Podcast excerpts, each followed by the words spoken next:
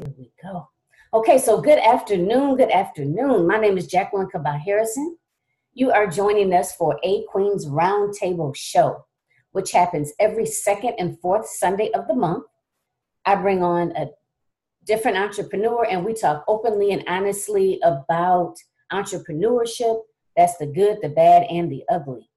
And they leave us with helpful tools and techniques on personal development as well as professional development. So, without further ado, I am going to let my guest introduce herself. Hi, everyone. My name is Samantha White. I am the owner of Consult Positivity, which is a wonderful place where I help Christian womenpreneurs of color to lead happy and productive lives. I have kind of branded myself as a Christian mindset educator because I truly have a heart for teaching women how to get over a whole bunch of things and move forward and be the best you that you can be. And it really is a great thing that I like to do. Um, I am honored to be here today, and I am really excited to teach you new things. Hopefully, you will learn something from this fabulous conversation and also that you will share it with someone because you never know who may be struggling or who may need help. And uh, a lot of times we do not tell other women about it or other people um, because we feel as though we're too strong or we're superwoman and we have to break that stigma. So, you know, just sharing it on your page or um, your timeline, your story, whatever, um, is a way to share it without um, directly targeting any certain person. So I hope that you share this. I hope that you enjoy it. And once again, I'm really excited to be here. Yes, yes, yes. Thank you. And forgive me, ladies, I was looking down briefly because I always like to make sure everything is shared out. So I don't even know if I introduced myself. I'm Jacqueline Cabot Harrison, and again, I am your host for A Queen's Roundtable Show, which happens every second and fourth Sunday of the month.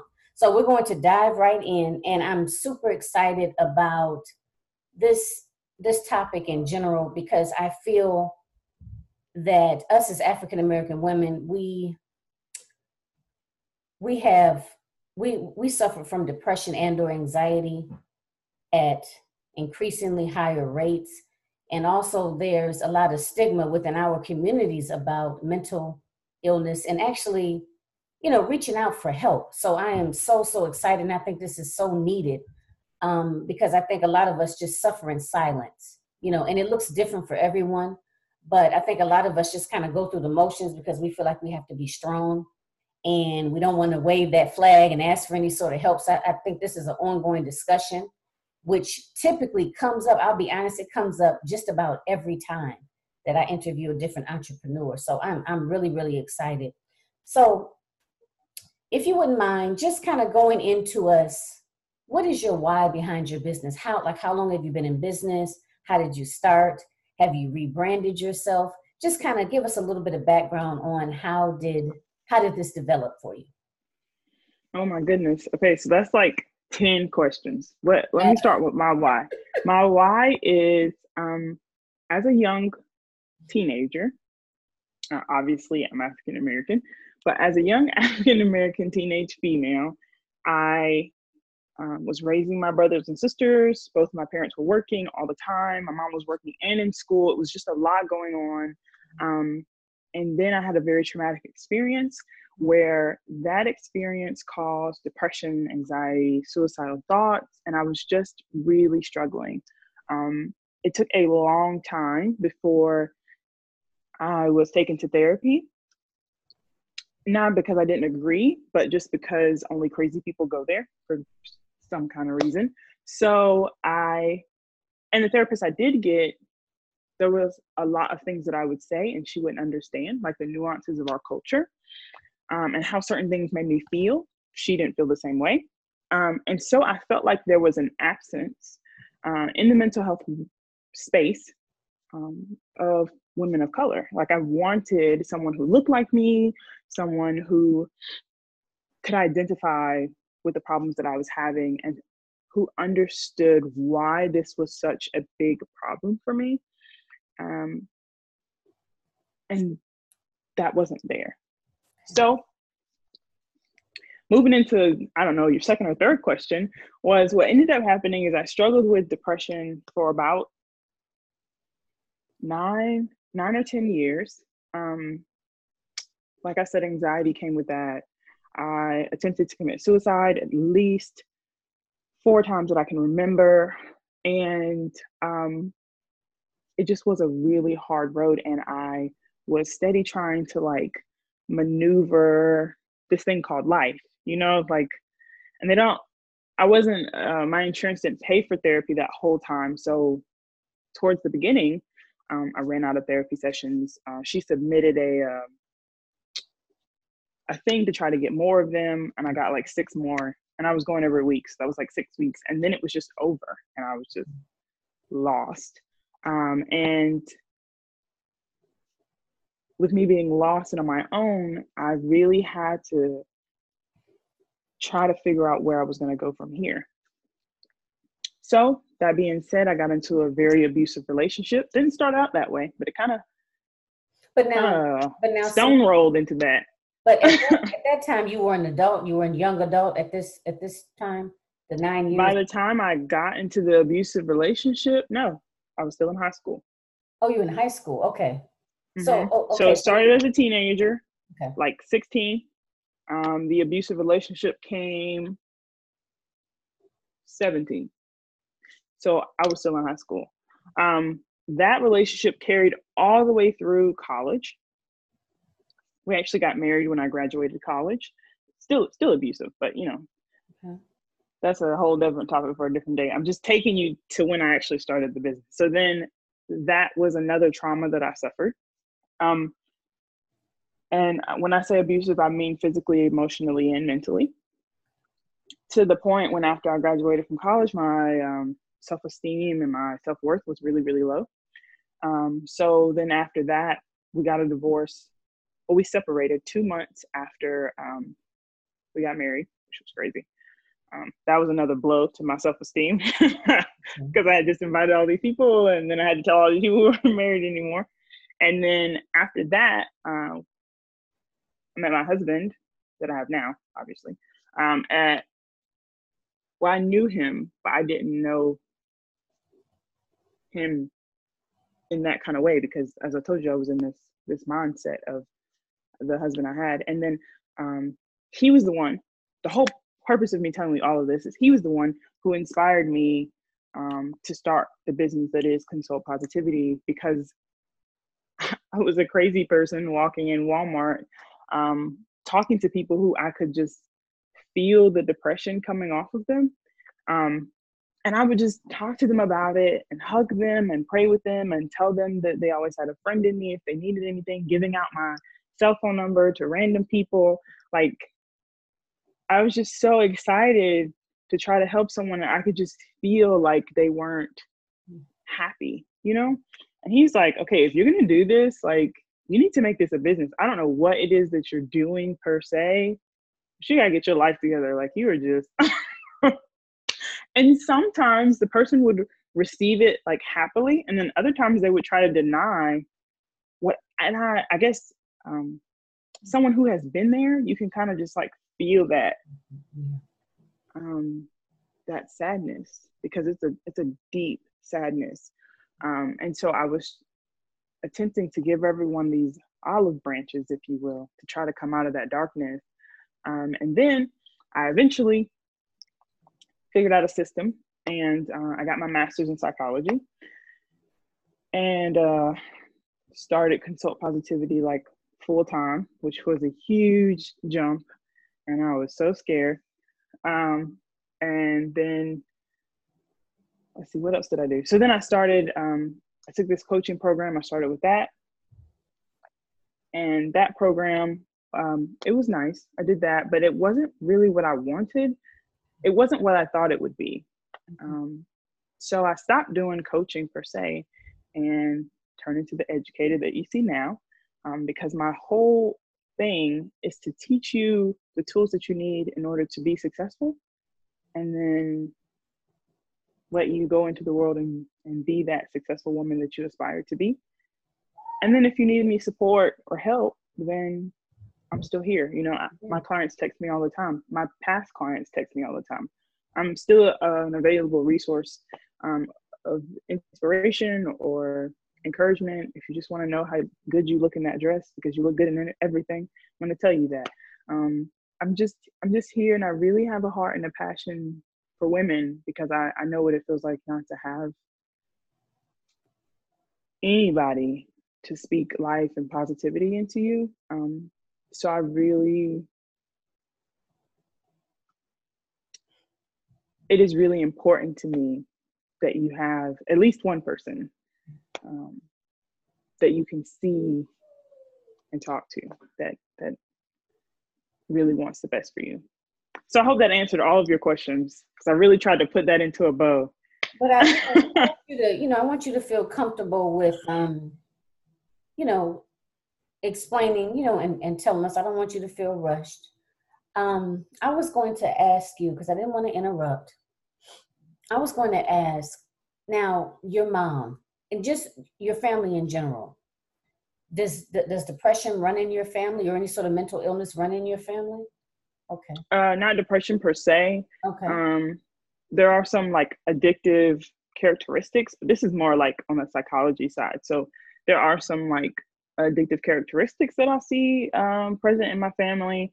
Um, but no, no one has been like actually diagnosed with anything. Um, so that was another burden to bear. Um, that it wasn't like my mom was schizophrenic, so I'm schizophrenic, and so you know it just runs in my family. There's nothing I can do about it, you know, kind of thing. Mm-hmm. Um, that wasn't prevalent in my family, and if it was, um, it wasn't something that they talked about, and they wouldn't even go to therapy to get, you know, diagnosed with it. So it wasn't something that they even thought was like acceptable. Okay. Okay. So you're while you were going through that, like when you were in high school, how did how did your how did your mom and your dad react to it? Um, because the traumatic event, um, and I should stop calling it that. I don't really know what to call it. Um, need a better name for that. Okay, so I'm just gonna tell you what it is, and then you can label it however you want. Um, so I was raped by my pastor when I was 16. So because that moment or span of time um, gravely affected my family because it was a, a, church that you know my immediate family went to um, and he was also a, a, very prominent person in the community so it affected the community. And it was just like so many layers to this onion that my parents even though they wanted to support me and i believe that they had my best interests at heart mm-hmm. they were really focused on attempting to heal the, the, the own their wounds that they had on the inside. Does that make sense? And so i don't think anyone really knew how deeply it affected me. And by the time that i got um, to the point where i wasn't you know, uh, depression has these like kind of not stages per se, but these kind of loops and ups and downs. And by the time I hit like a very, very low point where I wasn't bathing and I wasn't brushing my teeth and I wasn't doing anything but just laying there waiting to die, um, I think that's when like a light bulb went off like, she's crazy, crazy. you know, like that's when they were like, oh, we need to do something about this. And um, because the case went to trial, they took me to um, an investigator lady, and mm-hmm. she um, she told them I think she needs to go to therapy, and then uh, that's how I got there. Okay. But I I don't know if that conclusion would have came to them on their own because it just wasn't acceptable. Okay. Um, as African Americans to go there. So that yeah, and that's what we talked touched on a little bit earlier. So, mm-hmm. okay, so that's now and I, I'm, I'm jumping i'm jumping around a little bit but so how did so the coaching and and and the, the educating or now the the educating. So just in case there's women out there that maybe you know catching the replay or listening now that may have some questions about that like well what what does that what does that look like? Like when you you are a and you, you educate. So you educate women on mental illness or or the signs of um, when to get help elaborate a little bit more about that okay so at first i thought i wanted to be a therapist so i was getting my master's in um, therapy then i realized that that was a little constricting for me. It wasn't really what I wanted to do.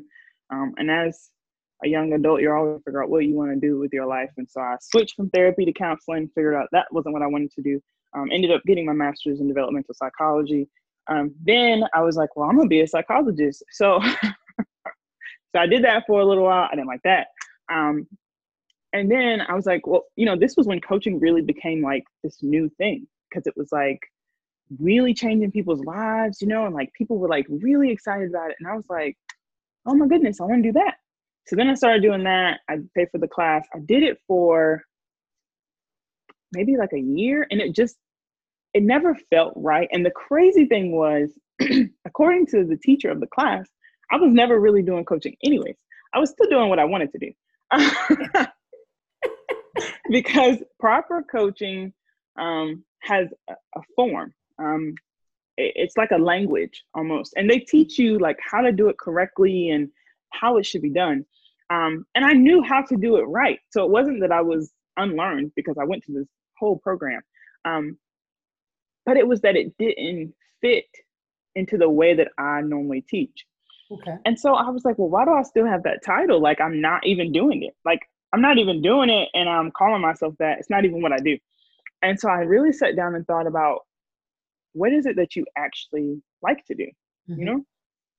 And i was like i actually like to teach people and then watch them be great. You know like i want to i want to teach them and then see the results on the other side. Like I, I, want i want to pour into them what they need um, and then watch them soar. Like I, I you know it's almost like you um, you see a, a wounded bird on the ground and you nurse it to health and you clean its wounds, and then one day you know, even though it's going to be so sad because because I get so sad when they leave, that you know you have to open the window and hold your hands out and know that the bird is going to fly. Like, but that moment where they open their wings and you see this like soaring, and you're like, this was worth it.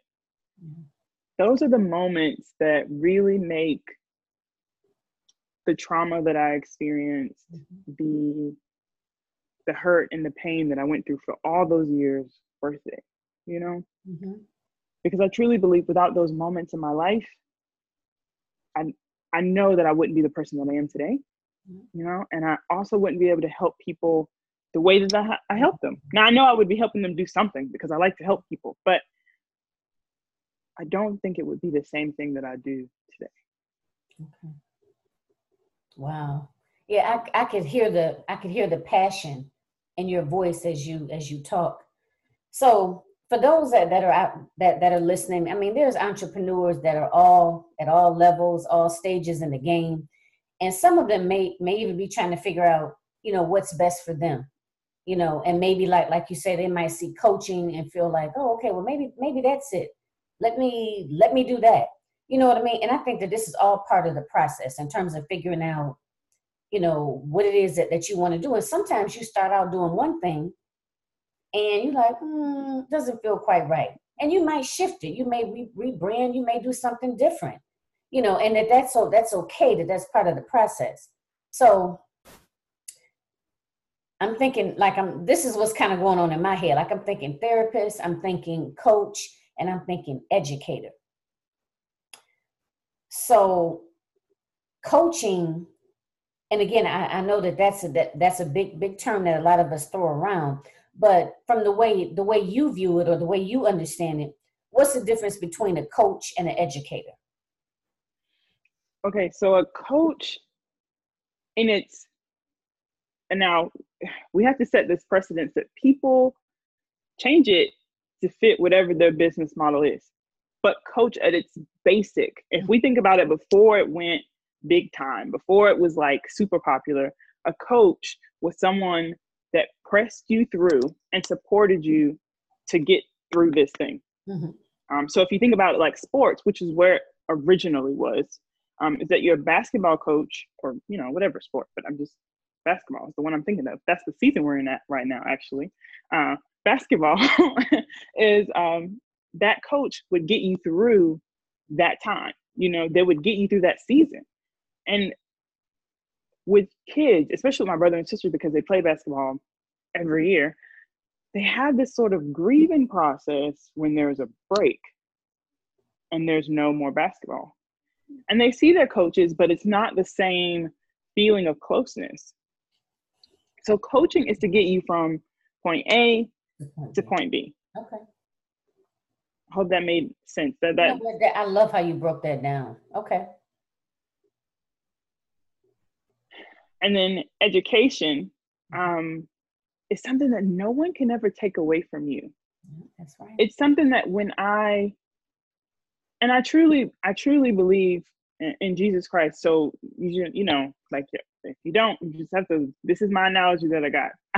I believe that He really like sets me up with people that really need what I know how to do, you know, and then He like He makes it so that it's this relationship because that was something I was really missing in therapy. I only got to talk to her when we first started. It was like twice a week. Okay. Um, and then after that it was once a week. And then it was, but it's only while um, we're in this session, like while you're sitting on her couch or the bed or whatever she has in her office, while you're sitting in that chair. Um, and that was something that I never liked because I didn't have a lot of problems with my depression during the daytime when she was available. Okay. a lot of my time of sadness came at night. Um, and people say we use the suicide hotline, but you don't get the same person every time. So it's not a rapport or a relationship. Um, and I wanted it to be where I had a friend um, that I knew was always there for me. So with education, um, that teacher, that person is there day in and day out. You know, um, if, if we take it back to the school system, you know, your your kindergarten teacher is there all year long. Like you, unless something happens to them or you, then you get the same person. You don't get a new one. that's that's who you start your foundation with. That's who you start your first day of school, and that's who carries you all the way through until you get to first grade. And and if you even think about it, if they stay at that same school, which most of them do, mm-hmm. They're still there if you need support even while you've moved on into first grade. So, and, and I, my kindergarten teacher, you guys might think this is crazy, but I went to a private school, so I loved that woman. I mean, she could have been my mom. I love that woman so much. When I went, when I went back to our um, open house, like forever later, and I think I was in high school. That was the first room I wanted to see. Like I wanted to see her because she had a passion for teaching us um, so many great things. And she really set the foundation that made me like education. Um, okay. So with that, that's for me, that's that's the difference. And so as I learn and grow, I've just figured out like this is what I actually like to do. And my husband always told me I should have been a teacher, um, but you know, the way the school system is set up now, you know, more power to y'all, and I support y'all 100%. That's just not where I'm supposed to be. So I'm just stay over here. more, more, more power to y'all. That's all I can say right now. Lord Jesus. So they just have like, I mean, for what they're getting paid, and then now what they have to deal with, and now they're adding all these extra kids to your class, and you end up with like 20 something kids, and it's just you. It's just like 29. I think there's 29. My son's eight. I think there's 29 kids in his class. And my mom, like, she was gonna go crazy with me and my brother and we're six years apart. So I can't even imagine like 29 of all the same, they're all the same, you know, age. At least with me, like I was a little older, so I could have helped her with my brother a little bit, you know. Whereas like if we're all the same age and then we all get together and then we're all off task, it's like mm-hmm. roping kids in to try to get everybody to learn. Mm-hmm. It's a blessing. Yep, I don't see how they do it. So you now, of course, you touched on this, Samantha, but one of my questions I always ask is what has been your major challenge and how did you, you know, some I guess you could say overcome, or sometimes I, don't really like using that word, or how did you um, you know, allow it not to cause you to completely give up? So I know you, you know, shared shared your story with us, but what what was the I know you had the, as you said, the, the traumatic um, incident. I'll, I'll, just go with that. But and then mm-hmm. you know you had you you were the, the feelings of depression. You saw the therapist, and then at some point it was just like, okay, you know, no more sessions. So how did you how did you begin to to pick up the pieces for for those out some because there might be somebody out there that's maybe going through this exact same thing right now and I can't even take credit for that. Really, um, after I got, after we officially separated, me and my ex-husband, I, my depression hit an all-time low. You know how I told you before in high school. It was an mm-hmm. all-time low? Oh, it was lower than that now because the person that had supported me through the trial and through like all the stuff with the first trauma is now gone and they caused trauma. And now, for once, I'm actually realizing that even though I thought that that was support, it wasn't positive support. And so at this point, I'm actually dealing with the trauma from my teenage year, the first trauma. And I'm dealing with the trauma, the loss, the grief of losing this person that has been with me for five years. You know, I, like my whole college experience, I was dating, engaged to this person um, the rest of my high school, so two years out of high school, I was dating this person. So it was just a, this huge chunk of my life. And I cried for months until, I don't know, it was just like, that's what I said you have to believe in you have to believe in something higher than you because I really just like one day I woke up after literally like just crying my eyes out the day before and the night before crying myself to sleep. I woke up and I was like, I'm over it. I was like, I'm gonna, I'm gonna have to do something with my life. Like, I don't know what I'm gonna do, but you have bills, you have an apartment, you have friends, uh, you have family members. Like, you have to do something. Like, you can't, you're not gonna die by crying. Like, it's not, it's not a way to die. So you're gonna have to figure out what you're gonna do. And for a long time, um, I left my faith because I felt like, how could he do that to me? Um, and I hadn't done anything, you know, everyone sins, but I hadn't done anything that I felt like was worthy of that kind of trauma at all. Um, and so I just tried to like do one thing at a time. So anyone that's been through a divorce, you know, you got to se- start separating bank accounts. You got to start getting people off your house and, and all this other stuff. So I, I was just like, okay, today we're going to go to the bank and we're going to separate a bank account. It's the only thing that I want to get accomplished today. I know it only takes like 30 minutes, but it was a lot. It was a lot because the people want to know. They want to ask you all these questions you don't want to answer. Like, when are they coming back? I don't know. Probably never. You know, like they they have a whole bunch of questions, and then, um, so it was just like one step at a time. Okay. Um, really like not trying to overwhelm myself. And I didn't really have a plan. So I don't even want to say sit down and make a plan because sometimes that can be very overwhelming. Like there's so many things you have to do. And I don't know about what state you guys are in, but in the state of North Carolina, you have to be separated for a year before you can get a divorce. Really? Yes. Isn't that just atrocious? Like, wow. Okay. So we were still legally married for a whole year. Hmm. And so I didn't really have a reason. Um, I had a reason, obviously, we're separated, but I didn't have a legal reason for why I wanted to separate our bank accounts. Um, and then what they told me, it, this is just a little weird tidbit, is that um, because it was a joint account, I couldn't actually separate the account. We opened it together. So what I would have to do is get my new like a new bank account in my name by myself, which I was like, oh, that's cool. Until I realized that my um oh, what's called my direct deposit went into that joint account. And you know, they don't do it like when you switch accounts, they don't do it like right then. They kind of like, I don't know, it takes them a little while. And you know that this man was still swiping that card knowing he ain't putting the money in there. Um, and then I went to the bank to ask them to put a hold on the card, and they were like, "Well, that's his card." And so, a whole big to do. I had to take my brother with me, who I told you earlier is my little brother, but he is so much bigger, like than me and taller. so I took him uh, with me to meet my ex-husband to get my debit card back because he spent like half my paycheck one time, and I know he did it out of spite because mm-hmm. he didn't put any money in there. Right. Um, and it ended up hurting me financially, you know. But it was just like, okay, next thing, we gotta get our debit card back. You know, I thought separating the accounts was gonna be the end of it, so it was just like one thing after another. But my whole mm-hmm. point is just take one step at a time. You know, try to, and that's that's even how I teach productivity. Like, do one move a day. Um, in, in the productivity world, we call it make. You know, do one money making activity a day, at least one.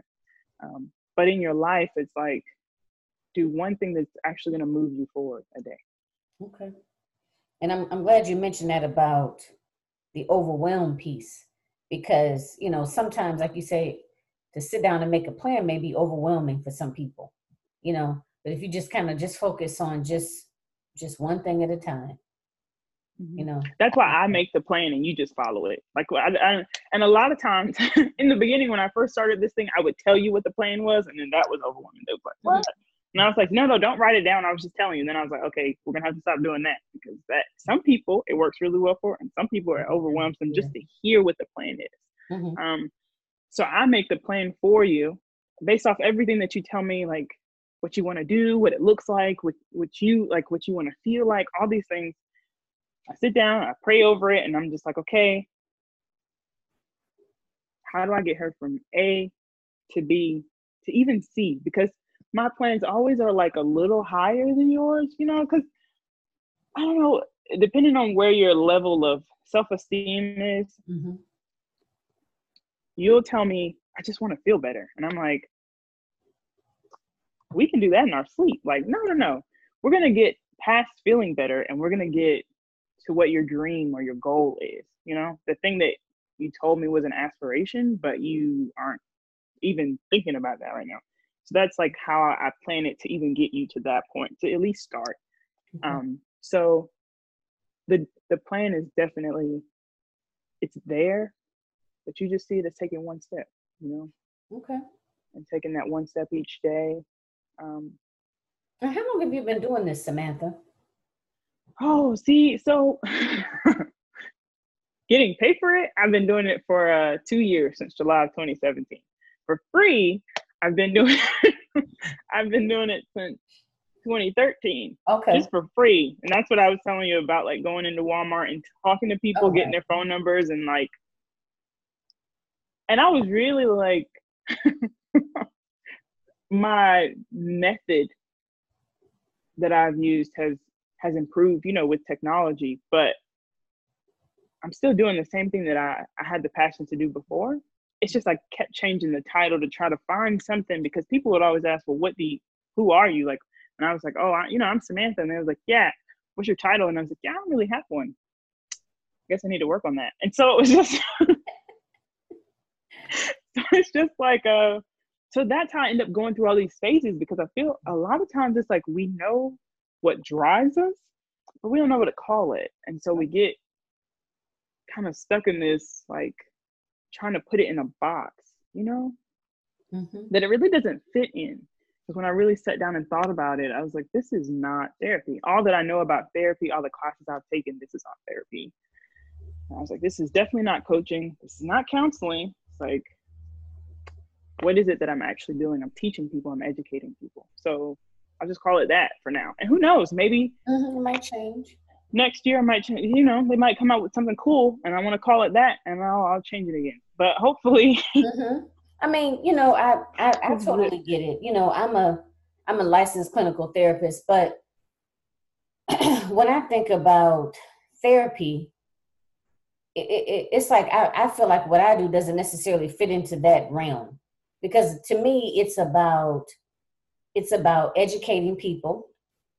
And so they can make better choices for themselves you know Mhm. just in in in general they can make better choices for themselves and be able to live you know authentically and do what feels good to them you know have a life of purpose. You know so i i, I totally get it. And, I, and i'm glad that we're talking about this in terms of the therapy piece and um coaching and and education you know because i'm i know that, that this is going to be beneficial for some of you ladies out there that are you know again just kind of you know in the process and again it, it happens in the beginning and probably throughout our journeys our entrepreneurial journeys that you know we rebrand or you know we start out one way i'll say this again we start out one way and then we kind of like mm, not quite it you know so this is all totally normal uh, Yeah, and don't feel bad because you never know until you try. Like Yep. It took me my like third or fourth class of therapy when I was like, yeah, no. No. And then coaching, like I told you, I went through the whole program, paid for it, and it was not cheap, by the way. Um, did it for a year and was like, yeah, I've never actually done coaching. And that and that was a critique that the guy told me, the the coach in the class. Mhm. He was like, um, because we have to do it back and forth. And uh, I was talking to this girl, and he was like, "That's not coaching. What is that?"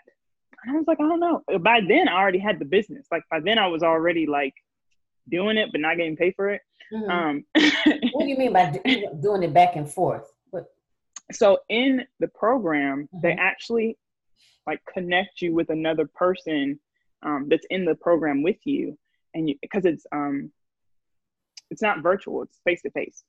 So they connect you with another person that wants to be a coach as well, okay and then you and that person practice coaching on each other.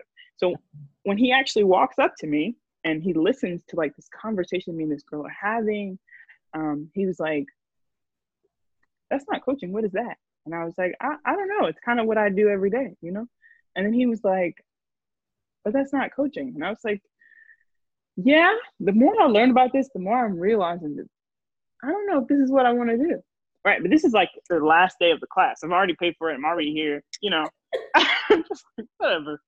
Um, and it was just, and it was crazy because I never, I heard him, Mhm. but I didn't really realize the magnitude of what he was saying. Like, okay what you're doing right now is not what I just taught you, like over this span of time. And then as I continued, I continued to do it the way I was doing. Mhm. Um, and it was just one day though, I was like, I don't know why I'm calling myself a coach because when people would say, Are you a life coach? I would be like, No, I'm a mindset coach. Like, because my focus has always been in the brain, which is why I like developmental psychology. Um, how trauma affects the brain, you know, why people react to trauma in certain ways, Mhm. how those reactions, burdens can be reversed. Like all of those things are things I was really interested in. Mhm. Um, so they'd be like, "So what's a mindset coach?" And I was like, "You know what I just told you." And then they're like, "Uh, is that really coaching?" I was like, "Ah, you know, hey, there's no really, there's no really guidance on what exactly I had to do, which is why I think I liked it because I was able to do it the way I wanted to." Mhm. Um, so yeah, so the the main encouragement there is just figure out what what makes you really, really passionate, and then do more of that. okay so i'd like to ask you hmm hmm So I'm gonna string three questions together, and you Okay. can here I go right, and you can answer them however you like or whatever order you like. But I'm pretty sure that they, of course, I get a call. I Never get a call. Um, you can answer them however you like, or in, you know whatever order, because I know that they're probably going to be all intertwined. But how do you practice? How do you practice good self care? Tell us something interesting about you, and what advice would you give to a younger version of yourself? Okay, the most important one for me is what advice would I give to a younger version of myself? And I would tell her to trust her gut at all times.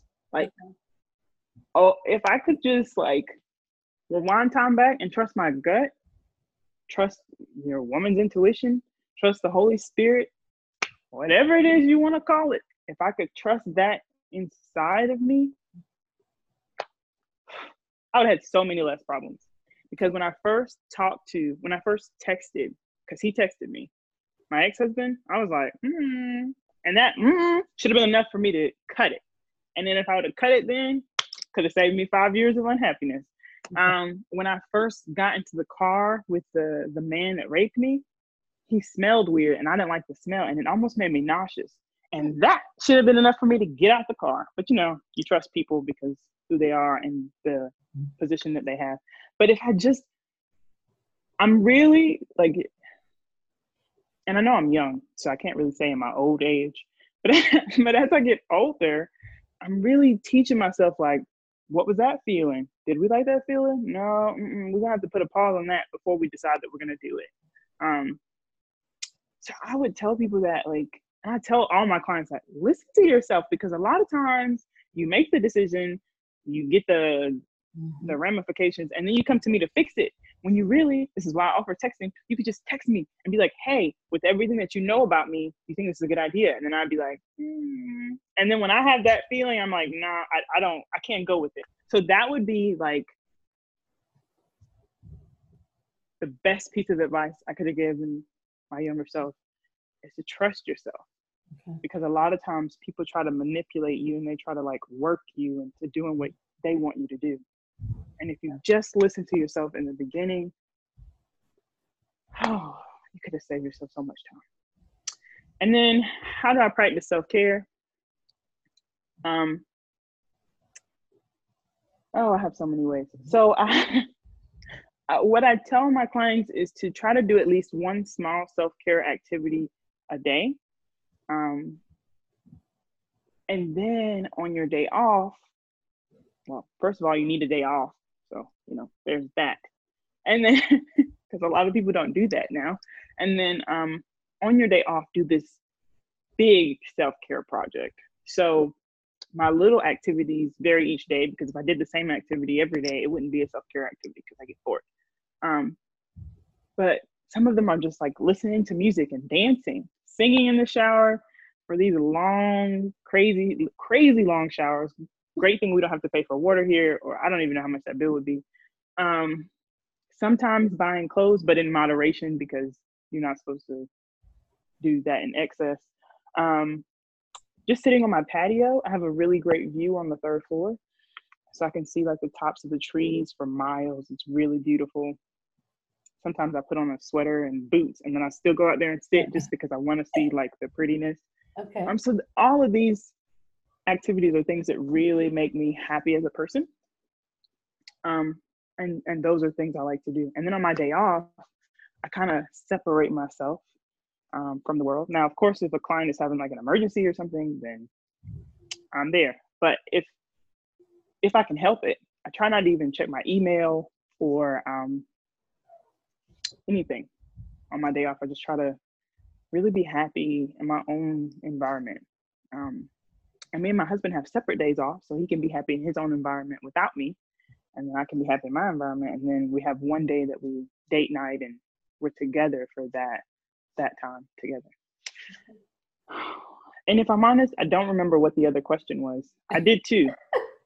Did too. um tell us something interesting about you. Oh shoot. Okay um i don't know um I won't say I'm playing, but I don't really have a lot uh, interesting. I guess um, I'm the oldest of four. Okay. And me, and then my biological brother that's right under me, um, the one that's six years apart. And then my parents adopted two of my cousins, who are now my brother and sister because we adopted them. And um, they are twins. Uh, they are Oh, she's going to be so mad. I believe they're 14 this year. And they are on the basketball team. And they're really cool. And I I really enjoy our extended little family. I'm glad that we brought them in. They've been a great blessing um, to our family. And uh, that wasn't really interesting about me. That was more interesting about my family. I would say that I'm very, uh, I think a lot, and um, sometimes this is kind of interesting for someone that teaches people how to be successful. Sometimes I get hard on myself, or I'm hard on myself um, because I don't I don't come outside my shell. So that was something that my mom has always hated. When she wants to, she'd be so mad. When she wants to be social, like with other people, especially people I don't know, I don't want to do that. I want to be more like my dad and be very reserved. Um, for someone who literally, I literally give speeches for a living, um, and I, I talk for a living. Sometimes I'm very introverted, and I just I don't want to I just don't want to do that. And then I'll see someone random in the grocery store and feel compelled to talk to them. Yeah. And then I'm like super extroverted. And then that just makes my mom mad because she tried to get me to talk for like 20 minutes and I didn't want to. And I wasn't. so I have this kind of like switch. So I guess that's an interesting thing about me. I just kind of like switch and my mom tells her friends that all the time. Just recently at the fair, we were at the fair and um she was trying to introduce me to one of her friends and I was just like, Oh, hi, you know, polite. Um, and she's like, yeah, she's being like her dad right now. So you have to talk to her later. But it was funny um, because I have I have that kind of switch back and forth. Okay. Jason, I'm recording. So, segue into your topic for us the breaking the tide of depression. Ooh, so I feel like we've kind of talked about that a little on and off through this whole thing. Um, but depression is something that is not your fault. It's something that can be overcome. It's something that you don't have to live with for the rest of your life.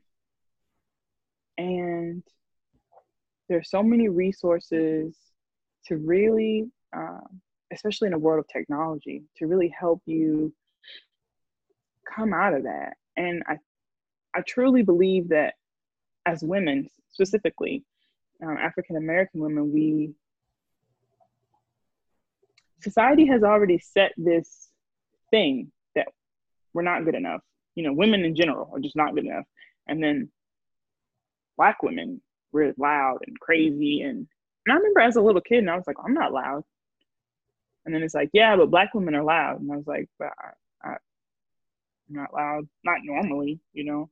I, I don't think so. And so I had this like as a kid, I'm already having this struggle of who I am as a person, um, and who society perceives me to be without me even speaking.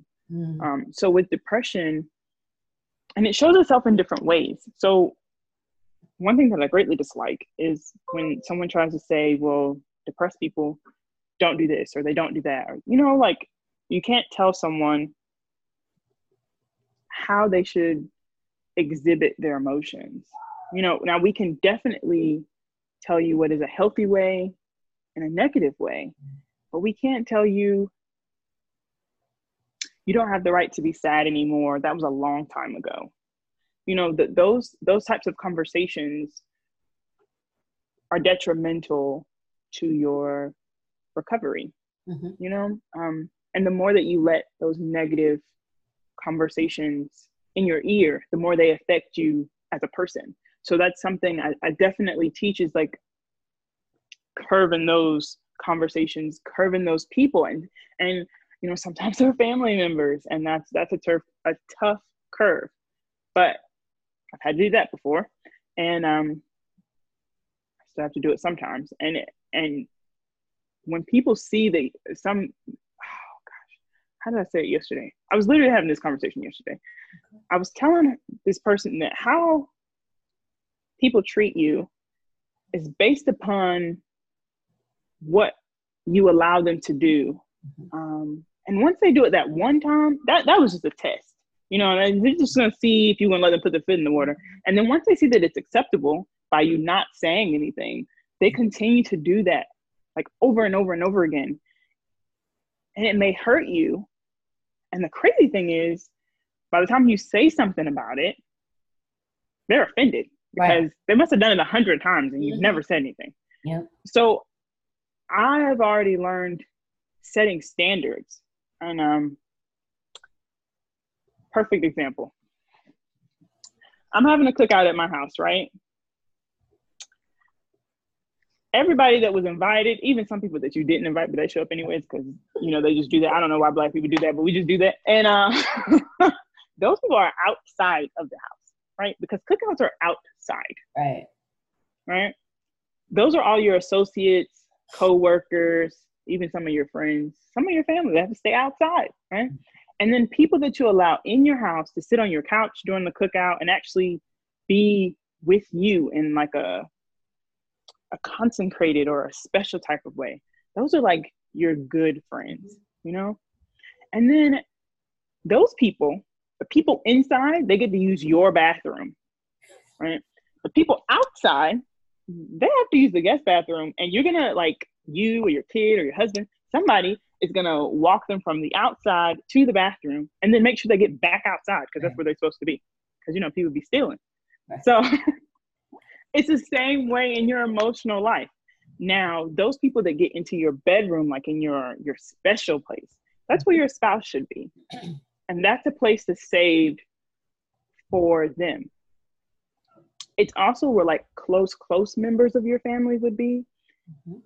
and that's the way you need to think of your your emotional space because cookouts for some i'm telling every time i tell this story black people are like yeah i get it. And i'm like yes okay now apply that to your emotions because this is exactly what we do. We set boundaries for our house our physical house our apartment whatever it is mm-hmm. whatever kind of place you live. But for your emotions some reason those boundaries are fluid and people just go and come as they please. And and, and you have to set those standards and those boundaries before even entering that that relationship with a person and then if you're already in a toxic uh, relationship then you know hey this is something that i don't agree with. And i've had to tell a friend that before like i i, I can't agree with that. So i ask that you not do that in my presence. Okay. via the phone via facebook whatever in person. I can't i can't i can't deal with that. Um and sometimes they're a little Taken aback. um, you know, I'm an adult. That's great. And you can go be an adult at your house. But at my cookout, we're not doing that.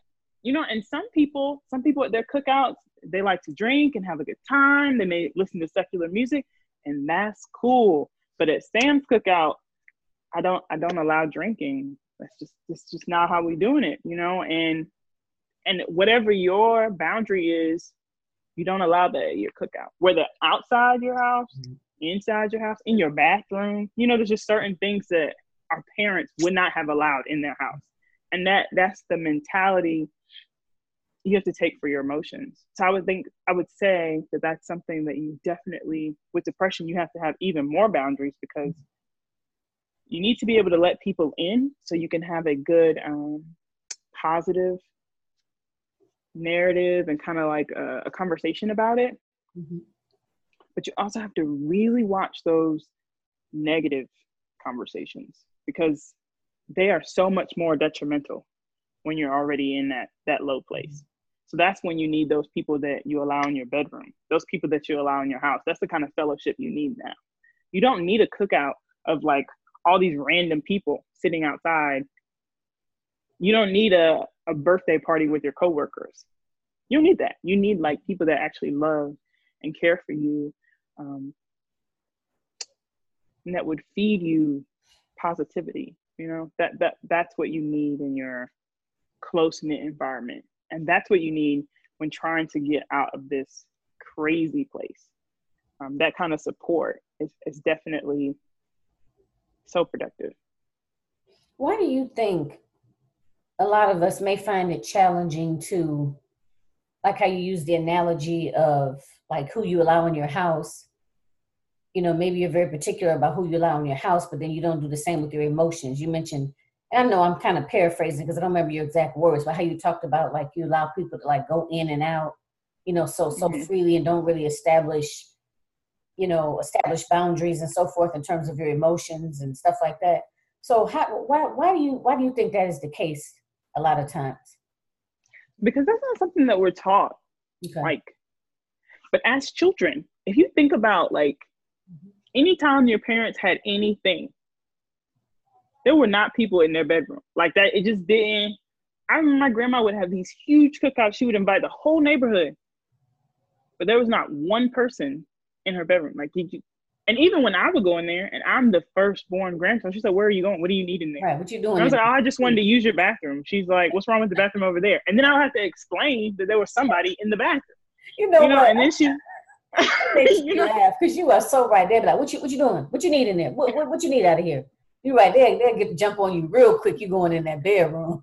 but they don't teach you now they teach and and and that's not even something they teach directly but indirectly they just taught you that only a certain person is allowed in here right? And then you have to explain why you need to go in there. Well you know jimmy is in the other bathroom and we only have two and i have to pee right now. Like you have to kind of like tell this whole synopsis about why you need to go to the bathroom just to get to go in there and go to the bathroom. And then but that's not something that they teach like with your emotions. Mm-hmm. And I really feel like it's it's just because they don't know any better.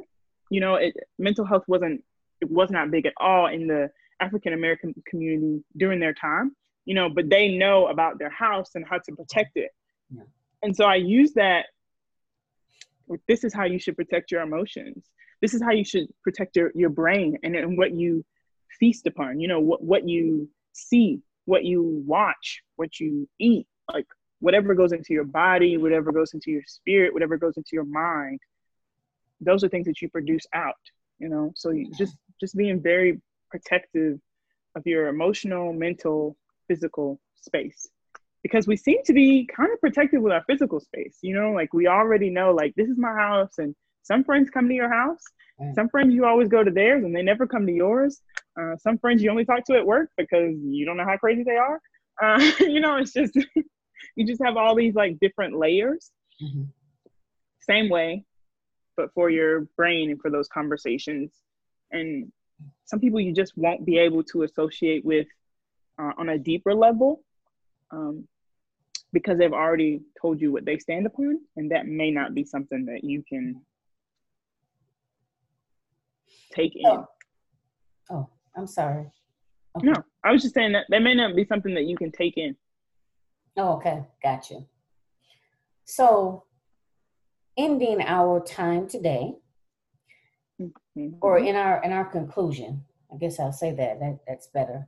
Let let the audience know what, like what, like like well, who is your ideal tar or who is your target population, and what type of services or courses are you offering at this time? and just you know just vo- vocally just tell us where they can find you or tell them how they can find you Okay, I'll start with the first question. My target audience are Christian womenpreneurs, so women business owners of color. Okay. So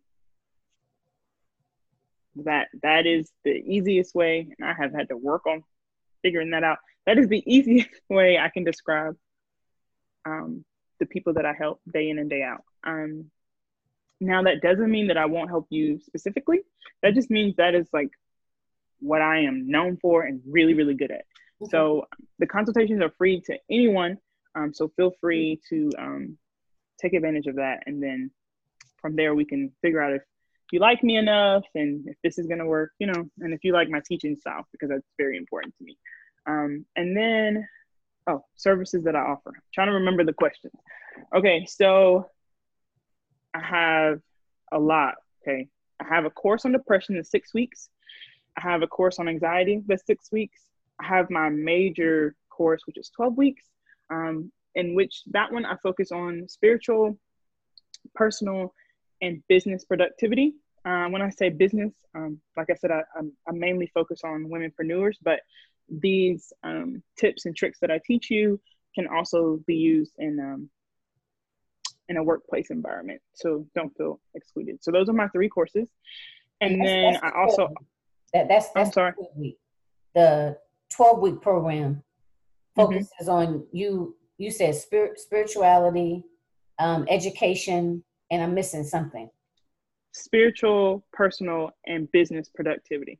Okay. So those so there's four weeks on each one of those things. Like each one of them is Okay. a section. So we start with spiritual, personal, and then business.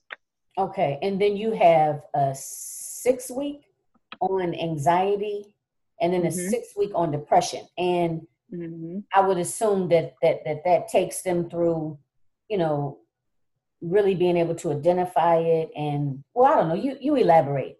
So you know that way, they, if they hear hear this, they can say, "Oh yeah, I need that." So my focus is alleviating depression uh, and alleviating anxiety. My focus is alleviating whatever troubles you. But in these two specific um, courses, I teach actual ways, like things that you can do now, Okay. you know, like day by day things, second by second sometimes, you know, sometimes we can't take the whole day at once. Um, things that you can do, things that will help you piece by piece. Okay. Like while we're talking about anxiety, did you know that if you spend 15 minutes in the sunshine, it is proven, psychologically proven, to reduce your level of anxiety? No, I didn't. While coffee and caffeine is proven psychologically to increase your level of anxiety. So, Ah, so, so That you, was a free tip on that one. you said that? that was like that was just a freebie, you know. Um, Yes, I like so okay. So now I want to ask this. So do you get into like diet, like maybe different types of foods they should stay away from and things like that, or yes. Um, Okay. that's why I said they are like so in depth, and okay, um, they all come with scriptures, at least three, uh, because it's a it's a weekly thing. Now you can do it all in one sitting. You just got the time and you can retain the knowledge. Mhm. And you know, once you purchase it, it is yours. So I'm never gonna like take it back or anything like that. Um, so what I aim to do is to alleviate it, Okay. help you to push forward, and they all come with free consultations. So if you get one now, then you can have another one when you get the course. If after you finish the course, you're like, I really didn't talk about what I should have talked about, I'm totally cool with that. Um, the consultations are 30 minutes, so they're not like a hit it and quit it kind of thing. Uh, a lot of people's consultations are like that, and I really don't like that feeling. I don't feel like I got to ask all the questions I needed. So they're 30 minutes. Um, and that's what the, the courses are set for. Now, in the 12 week one, I mean, we dive into so many things. Um, now, when you click the links that I'm going to put in the comments we talked about, um, you'll get a video that has like tips out front that some of them are in the course and some of them aren't. Um, Yeah. But it's just my way of giving something to you so you get something. And then after that, um, you'll get get to see the whole curriculum of the course and all the topics that I talk about. Um, so that way you can kind of gauge. You know, I want I want you to be able to see and know that it's content and it's not just fluff. And I'm like I I really spent several months getting all these things together. And then the last thing that I offer is the the one-on-one lessons. Um, they're an hour a week, and those are like where I literally walk you through the whole whatever it is that you want to get through. I'll walk you through those. Um, and last question before I forget is how they can find me. So Facebook, Instagram, LinkedIn, YouTube, all of those. You can find me um, under Consult Positivity and Twitter because they won't let me be great. Um, it's Consult Positive because positivity is too many letters. One letter shot of having it. They won't let me do what I want to do, and I've actually like asked. like, no. Um, so Twitter is Consult Positive, um, ending with the E. Um, but all the other social medias, like I said, Facebook, Instagram, LinkedIn, and Twitter, LinkedIn and YouTube is Consult Positivity. okay, great. And you know, I know we talked about this, but I'm just gonna say it again. Just stick it in because you, you got a few links there, so just stick them in the comments. And like I said, I will go back and you know add it into the into the uh, narrative and so forth. But just you know do it um before you know before you forget. I want you to forget. So yeah, so that that was um I really I really enjoyed this, and um it was very very very informative, and I I, I just think it's so it's so needed, you know, it's so it's so needed, and I think that's that's wonderful that your clients have access to you like that, you know, as like literally every step of the way, you know, where they can feel comfortable to reach out, reach out to you, you know, via messenger, I guess, email or, you know, texting. Text messages. Yeah, that's whatever. great. And I told them that this is my theory. If I'm sleep, oh, if I didn't answer, I'm sleep. Okay. If I so if you didn't get an answer, give me a couple hours and I'm coming back to you. You know, like um, I always that because that's something that we talked about that I felt was so so needed. Um, I'm always available to them, and it's it, it's a real staple in my structure. Yeah, absolutely. Well, thank you for agreeing to come on the show. Thank you so much for having me. It truly was a pleasure. I hope that you guys learned something. You know, you you took something, some of the analogies, and like I said, share them um, with other women because you never know who needs to hear about it, um, who needs to be in contact with all the other awesome entrepreneurs that she's going to have on the show as well. Um, and so I hope and pray that you you share it and and really think about it. You know, watch the replay, maybe watch it two or three times to try to because there's a lot of information that we gave. try to get it all in. Mhm. Um, take some notes and and really really think on it. So I'm really excited that uh, we were able to have this conversation, and um, I'm really excited for the things that are to come. And uh, I hope that you guys have a really good day. and then make sure that they follow your page. You know, that oh yeah, that's up to that's date sure. on, you know, things. and I'm gonna spell it because for some reason consult positivity is a hard word to spell. I'm gonna spell it in the in the the garbage. I should have thought that one uh, through a little bit more. Maybe I should have named it like CP or something. I don't know, but uh, it always seems to get people like because it's like so many eyes. It always messes people up. So I'm gonna spell it in the comments so you can find it. Um, so you, so you can have it because it's it's a great resource. Uh, we oh yeah, we also have a Facebook group um, oh, okay. called Mastering Your Mindset Today, and it's really awesome.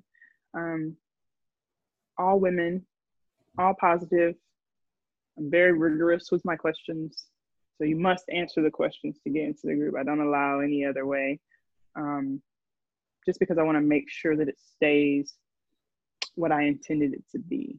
Mhm. Um, so and that way you, you could provide the best value you know what i mean because if, if it's meant if it's you know who it's geared towards right then they'll they'll get the most value out of it you know there's no no point to be there if they're not you know they're they're not seeking what what you're offering then they're, they're not going to engage you know so yeah, and not just that, but I really want um because before I had a group that had like thousands of people in it. mhm. um they were like talking bad to each other and I was just like, what are y'all doing? Like what's going on in here? So I closed the whole thing down Hmm. and started over. And so that's why the questions that I ask are really important because I'm asking those questions to see if you're the type of woman that would be uplifting to others. Because a lot of them that come into the group, they already are very vulnerable, you know, Mhm. and they're looking for a community and not they don't need any more negativity. We got enough of that happening in the world around us. Mhm. all you gotta do is turn on the news right Scary. hmm So, thank you for joining us, and for those ladies that joined us live. Um, I, I can't see the comments, so I do apologize about that. But and for those that may catch the replay, please let us know that you are a replay viewer. And as Samantha said, please share the video out. You know, because there's you you never know. There's a lot of people out there that may need to hear this particular message. Okay, so please share it out, tag a friend. So you have joined us today for a Queens Roundtable show, which happens every second and fourth Sunday of the month at 3 p.m. Eastern Standard Time. I interview a different entrepreneur, female entrepreneur, and we just basically talk openly and honestly about entrepreneurship as well as some of the hurdles that they may have had. And we end off talking about different tools and techniques for you to utilize to be able to improve yourself professionally and personally. Let me say personally first and then professionally, okay? To be able to level up your business. So I am your host, Jacqueline Kabay Harrison, And thank you so much for joining us. And thank you again, Miss Samantha. It has been great. And I'll probably be reaching out to you again at some point in the future. So thank you again. Thank you. All right, ladies. Okay, well, everyone have a wonderful rest of the afternoon, wherever you are, wherever you are tuning in from, and join us again next time. All right, bye bye, ladies.